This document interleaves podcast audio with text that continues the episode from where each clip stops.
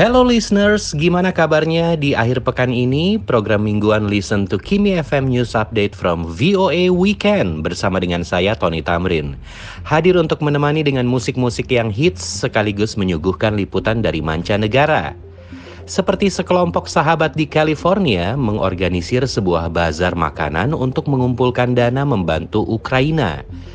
Dan berikut ini liputan lengkap Listen to Kimi FM News Update from VOA Weekend, langsung dari studio di ibu kota Washington DC, Amerika Serikat.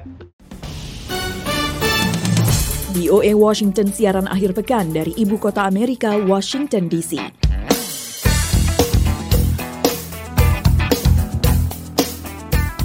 Selamat malam Indonesia. Apa kabar? Senang sekali saya Lea Johannes kembali dapat menemani Anda Sabtu 13 Agustus 2022. Wah, tidak terasa ya, kita sudah berada di pertengahan bulan Agustus. Mendekati tanggal 17 Agustus, apakah banyak acara yang digelar di sekitar tempat Anda tinggal dalam rangka perayaan HUT Indonesia ke-77? Akhir pekan ini bagi warga Indonesia yang tinggal di sekitar Washington DC, Virginia, dan Maryland, ada kegiatan bowling, pingpong, juga sepeda santai dalam rangka perayaan HUT Indonesia. Rame ya? Semoga Anda juga ikutan semangat nih dalam memperingati ulang tahun negara kita tercinta. Dalam siaran VOA Weekend kali ini, kami sudah menyiapkan sejumlah laporan menarik yang dapat Anda simak sambil menikmati akhir pekan mulai dari sebuah komunitas perempuan di Zimbabwe menjahit pembalut yang dapat dipakai ulang agar anak-anak perempuan tidak perlu bolos sekolah dan juga laporan menarik tentang beberapa pengusaha yang telah mengembangkan teknologi pendeteksi senjata api. Ini ditujukan untuk mencegah kematian dan cedera akibat gelombang penembakan massal yang terjadi akhir-akhir ini di Amerika. Dalam siaran VOA Weekend kali ini, saya tidak sendirian, tapi juga ditemani oleh Erna Wiasi yang menyiapkan berbagai laporan menarik tersebut. Yuk kita mulai dengan laporan pertama yaitu penggalangan dana bagi Ukraina lewat festival makanan. Sekelompok sukarelawan yang tinggal di California mengadakan bazar makanan yang bertujuan untuk membantu Ukraina.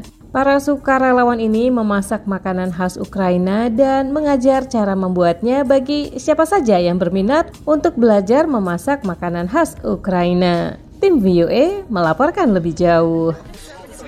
Relawan Kristina dan Yulia malam sebelumnya memasak dan mempersiapkan makanan untuk bazar makanan ini. У нас 40 литров холодного, 50 литров э, мясного, два вида веганского. У нас есть борщ с грибами и борщ с фасолью. Para relawan menyelenggarakan bazar makanan ini di kota Los Angeles, California, dan tujuannya adalah mengumpulkan dana bagi Ukraina. Mereka sudah mengirimkan puluhan ribu dolar ke negara itu dan mengirim pesan kuat kepada anak-anak muda. Salah satu relawan, Yulia, mengatakan, дать им, скажем так, новому поколению возможность чувствовать, что мир не только зол, но есть люди, которые тебе готовы помочь. Kami ingin menunjukkan kepada generasi baru ini bahwa tidak semua orang di dunia ini jahat, bahwa banyak orang yang ingin membantu. Para relawan mengatakan bahwa mereka tidak bisa diam saja di tengah kemelut yang terjadi di Ukraina. Banyak dari mereka punya sahabat dan kerabat di sana. Salah satu relawan, Yulia Komina mengatakan, команда друзей, нас 14 человек, и мы организовываем эти фандрейзеры, это наш третий фандрейзер, и помогаем людям пострадавшим. Kami sekelompok yang terdiri dari 14 sahabat. Ini merupakan penggalangan dana ketiga yang kami selenggarakan untuk membantu rakyat Ukraina. Semuanya telah berubah total. Ada kehidupan sebelum perang, namun kini juga ada kehidupan setelah perang. Halina Bondar, relawan yang terus berhubungan dengan pengungsi dari Ukraina. Dia telah membantu keluarga Ukraina pindah ke Amerika Serikat berkat program Gedung Putih Uniting for Ukraine atau Bersatu untuk Ukraina. Halina Bondar mengatakan lebih lanjut, Многие люди ищут э, помощи, э, они не могут въехать в Америку, если кто-нибудь не выступит спонсором. Я выступила спонсором пяти Banyak orang mencari bantuan, mereka tidak bisa masuk ke Amerika jika tidak ada sponsornya. Saya telah berperan sebagai sponsor untuk lima orang. Mereka adalah perempuan dan perempuan yang disertai anak-anaknya. Olena Tokareva adalah seorang pengungsi dari Ukraina. Dia mengatakan beban perang sangat berat ketika berbicara lewat telepon ke rumah di Ukraina. Очень часто мои родные, мои друзья в конце разговора начинают плакать и говорят, ну мы же увидимся, Seringkali di akhir percakapan kami, teman dan kerabat saya mulai menangis dan berkata, apakah kita masih bisa bertemu Satori nanti? Dan saya berkata dengan optimis, apakah kamu gila? Tentu saja kita akan bertemu. Kita memiliki begitu banyak rencana.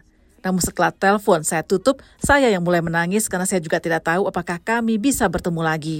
Sementara banyak relawan adalah warga keturunan Ukraina, namun banyak yang berasal dari negara lain seperti Arnold Lee, warga kota Los Angeles.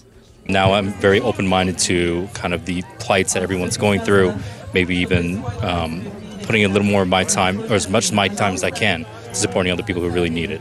Untuk Erna Wiyasi, saya Rifan Dwi Astono, VOA.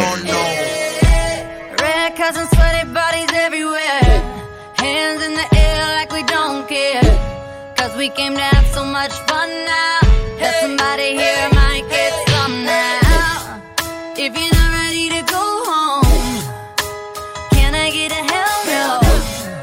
Cause we gonna go all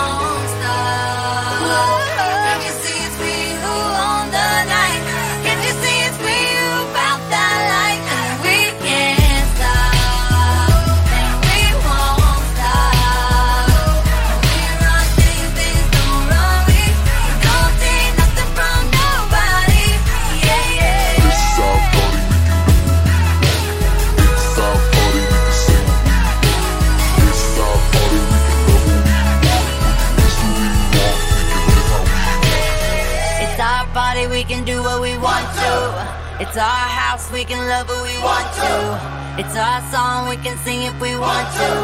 It's my mouth, I can say what I want to.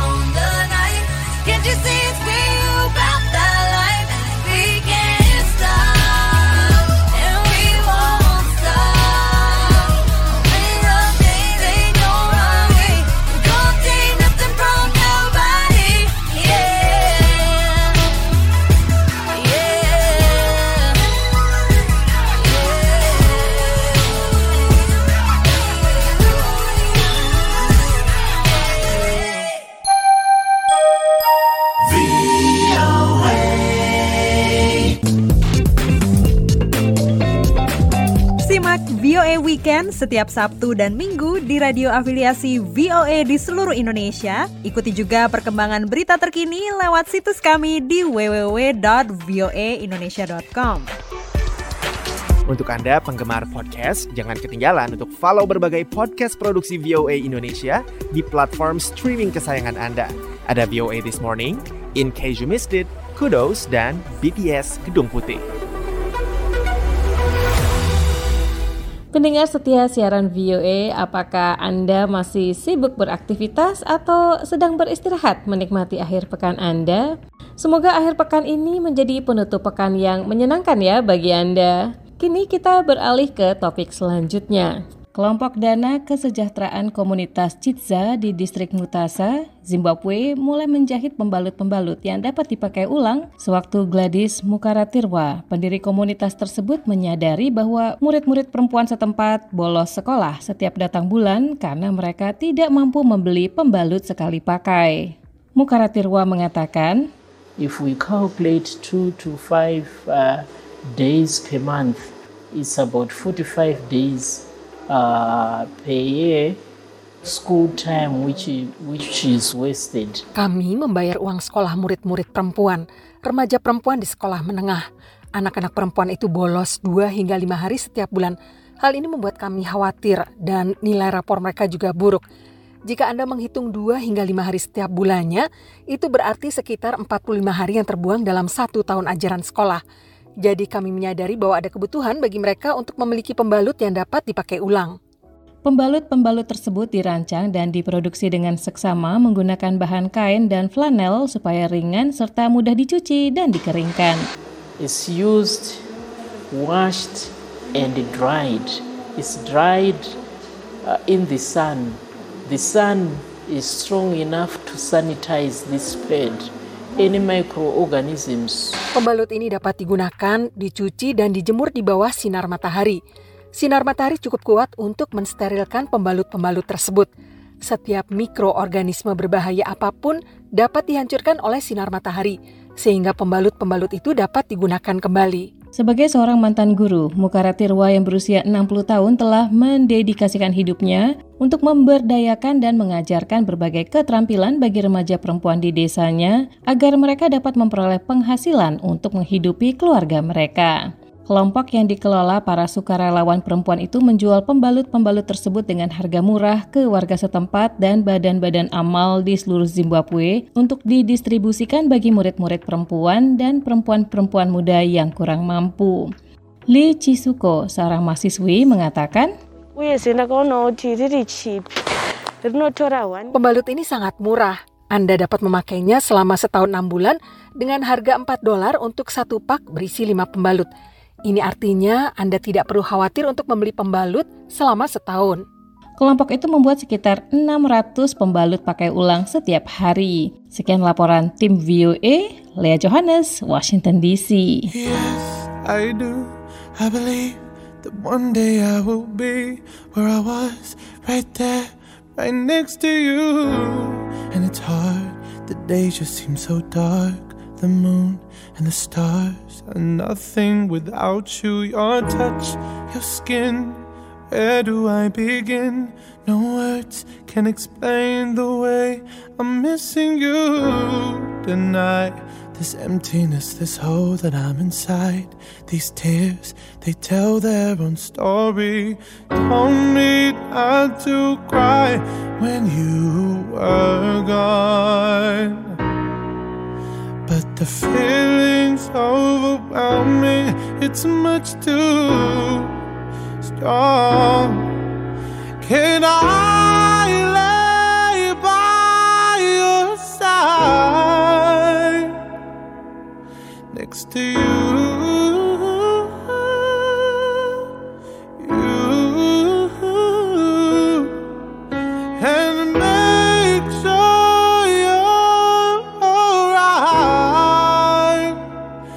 Take care of you.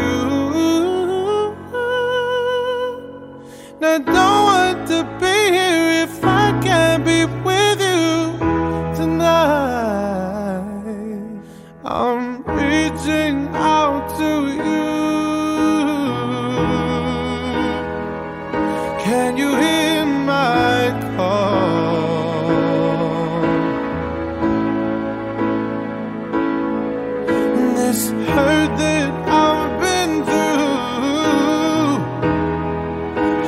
missing you, missing you like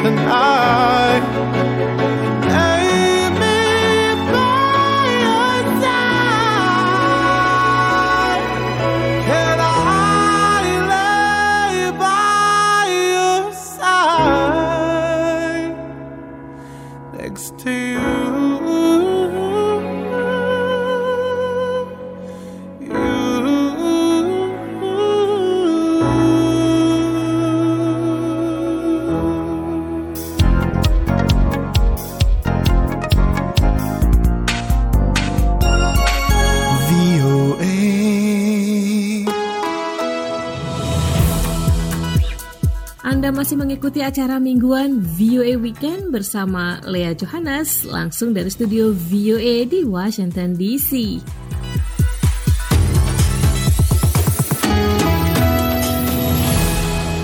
Pendengar VOA, Anda masih menyimak VOA Weekend bersama Lea Johannes dan Erna Wiasi langsung dari studio VOA di Washington DC. Sementara Amerika Serikat dikejutkan oleh gelombang penembakan massal baru-baru ini, beberapa ahli teknologi berfokus pada bagaimana mencegah kematian dan cedera. Julie Taboh dari VOA berbicara dengan beberapa pengusaha yang telah mengembangkan teknologi pendeteksi senjata api. Berikut laporan selengkapnya. Boom, boom, boom, boom. There's gunshot. I see dead people, dead bodies on the floor. Dor, dor, dor. Saya mendengar suara tembakan, saya melihat mayat-mayat bergelimpangan di lantai. Kekerasan dengan senjata api di Amerika Serikat telah menjadi sebuah epidemi, dan banyak orang Amerika sudah merasa muak akan hal itu. Seorang pria yang ikut protes mengatakan, We are enraged. We are disgusted. Kami marah, kami jijik, di saat Amerika terbagi menjadi dua soal hak kepemilikan senjata dan undang-undang kontrol senjata, serangkaian kasus penembakan massal baru-baru ini di sebuah sekolah, supermarket, dan pawai komunitas telah menyoroti beberapa teknologi yang dapat membantu mengurangi kematian akibat senjata. Mike Lehiv adalah CEO Zero Eyes, sebuah perusahaan analisis video yang menjual perangkat lunak dengan kecerdasan buatan yang dilengkapi dengan kamera keamanan yang dapat mendeteksi keberadaan senjata api.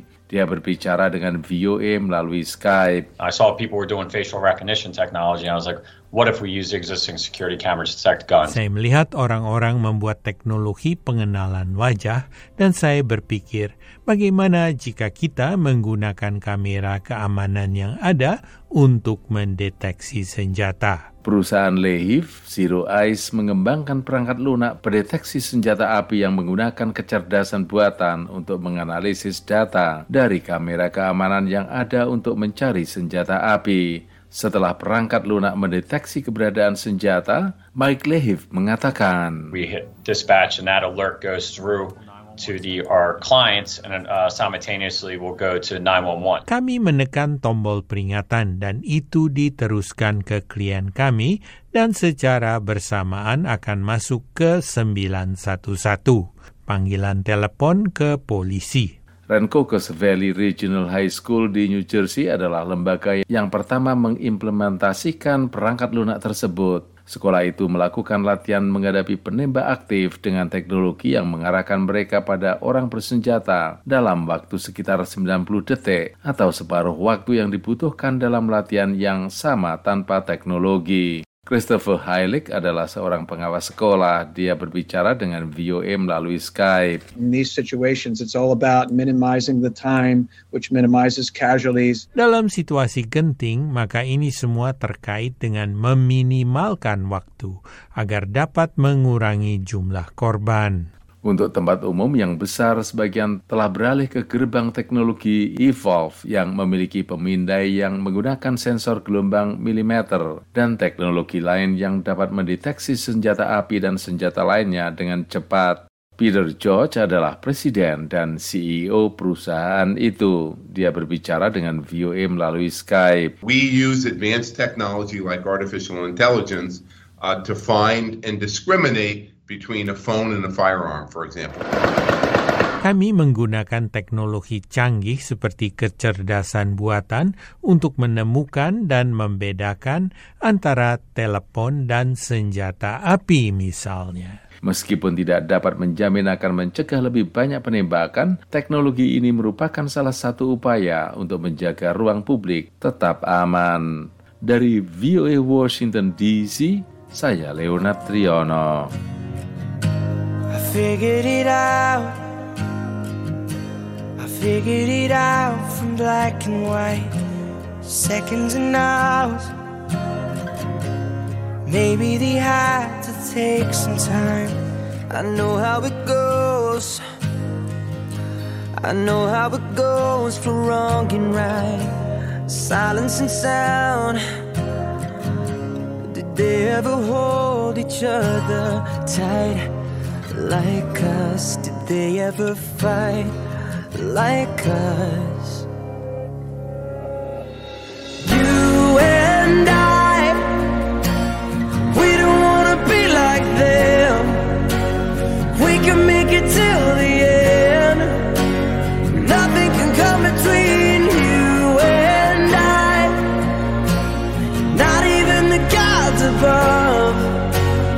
Separate the two of us. No, nothing can come between you and I. Oh, you and I.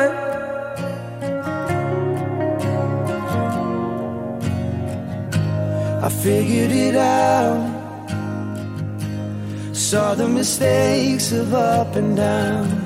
Meet in the middle. There's always room for common ground. I see what it's like. I see what it's like for day and night. Never together. Cause they see things in a different light. Like us, they never tried. Like us.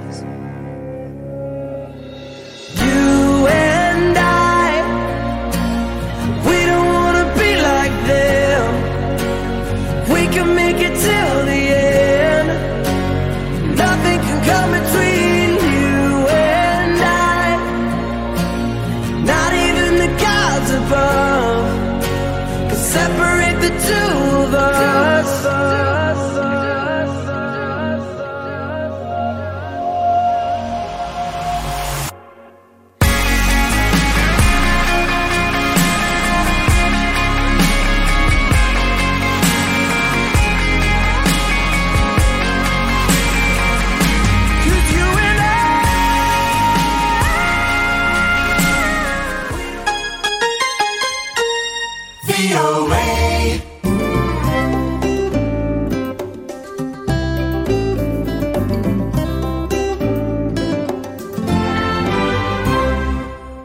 Masih ada satu laporan yang dapat kita ikuti bersama, yaitu seputar Gabby Petito, seorang YouTuber yang dibunuh oleh tunangannya sendiri bulan Agustus 2021.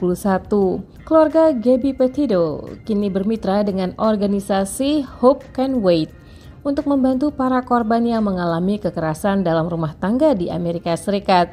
Ikuti laporannya lebih jauh bersama tim VOA. Nicole Smith, ibu Gabby Petito, ingin kematian putrinya membawa kebaikan setidaknya bagi korban KDRT. Lewat yayasan yang menggunakan nama putrinya, ia menyumbangkan dana sebesar 100 ribu dolar untuk yayasan Hope Can Wait. Dana itu akan digunakan untuk memperluas jangkauan layanan telepon organisasi itu bagi para korban KDRT dan mempersingkat waktu tunggu pertolongan. I think Gabby's story touched a lot of people, and she's saving lives. I I get people messaging me all Saya the time. pikir kisah Gaby menyentuh banyak orang, dan Gaby ikut membantu menyelamatkan nyawa. Banyak orang mengirimi saya pesan. Mereka terinspirasi oleh kisah Gaby dan ingin keluar dari hubungan yang toksik. Gabby Petito tewas di tangan pacarnya, Brian Laundrie, akhir Agustus tahun lalu setelah sekian lama menjalin hubungan yang tidak sehat. YouTuber ini diduga dibunuh ketika pasangan tersebut melakukan wisata keliling Amerika dengan kendaraan van milik mereka. Tidak ada yang mengira, termasuk keluarganya, bahwa ia adalah korban KDRT. Laundrie sendiri belakangan ditemukan tewas bunuh diri dengan sebuah buku catatan yang berisi pengakuannya. Katie Ray Jones, CEO Hope Can Wait, menyambut suntikan dana dari keluarga Gabby Petito. Ia mengatakan organisasinya kewalahan dan sangat memerlukan bantuan. In the month of February, we saw 80,000 contacts reach out to our organization. That is a substantial increase. Really Pada bulan Februari tahun ini saja, kami mendapat 80 ribu panggilan telepon. Itu adalah peningkatan yang substansial. Ini benar-benar membuat kami kewalahan. Ray Jones mengatakan hotline anti kekerasan yang dijalankan organisasinya menerima telepon dari ribuan orang setiap tahunnya. Kebanyakan dari mereka adalah perempuan yang menemukan diri mereka dalam hubungan yang diwarnai kekerasan secara fisik dan emosional. Sepanjang tahun ini saja, tepatnya hingga awal Agustus, Hope Can Wait telah menerima lebih dari 440 ribu panggilan telepon. Itu merupakan kenaikan sekitar sepertiga dari periode yang sama tahun lalu. Yang meresahkan, waktu tunggu sekarang jauh lebih lama, dari 7 menit menjadi lebih dari 17 menit. Menurut Ray Jones, waktu tunggu yang begitu lama itu sangat memprihatinkan. Korban bisa sungkan melapor atau mengalami peristiwa yang tidak diinginkan. Sekian laporan tim VOA Arif Budiman, Lea Johannes.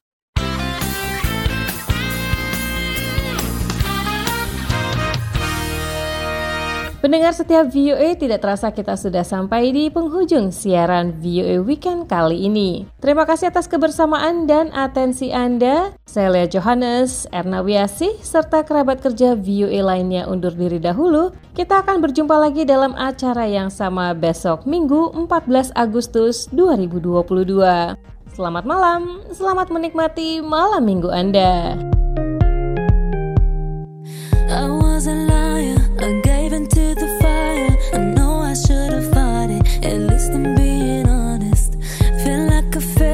Cause I know that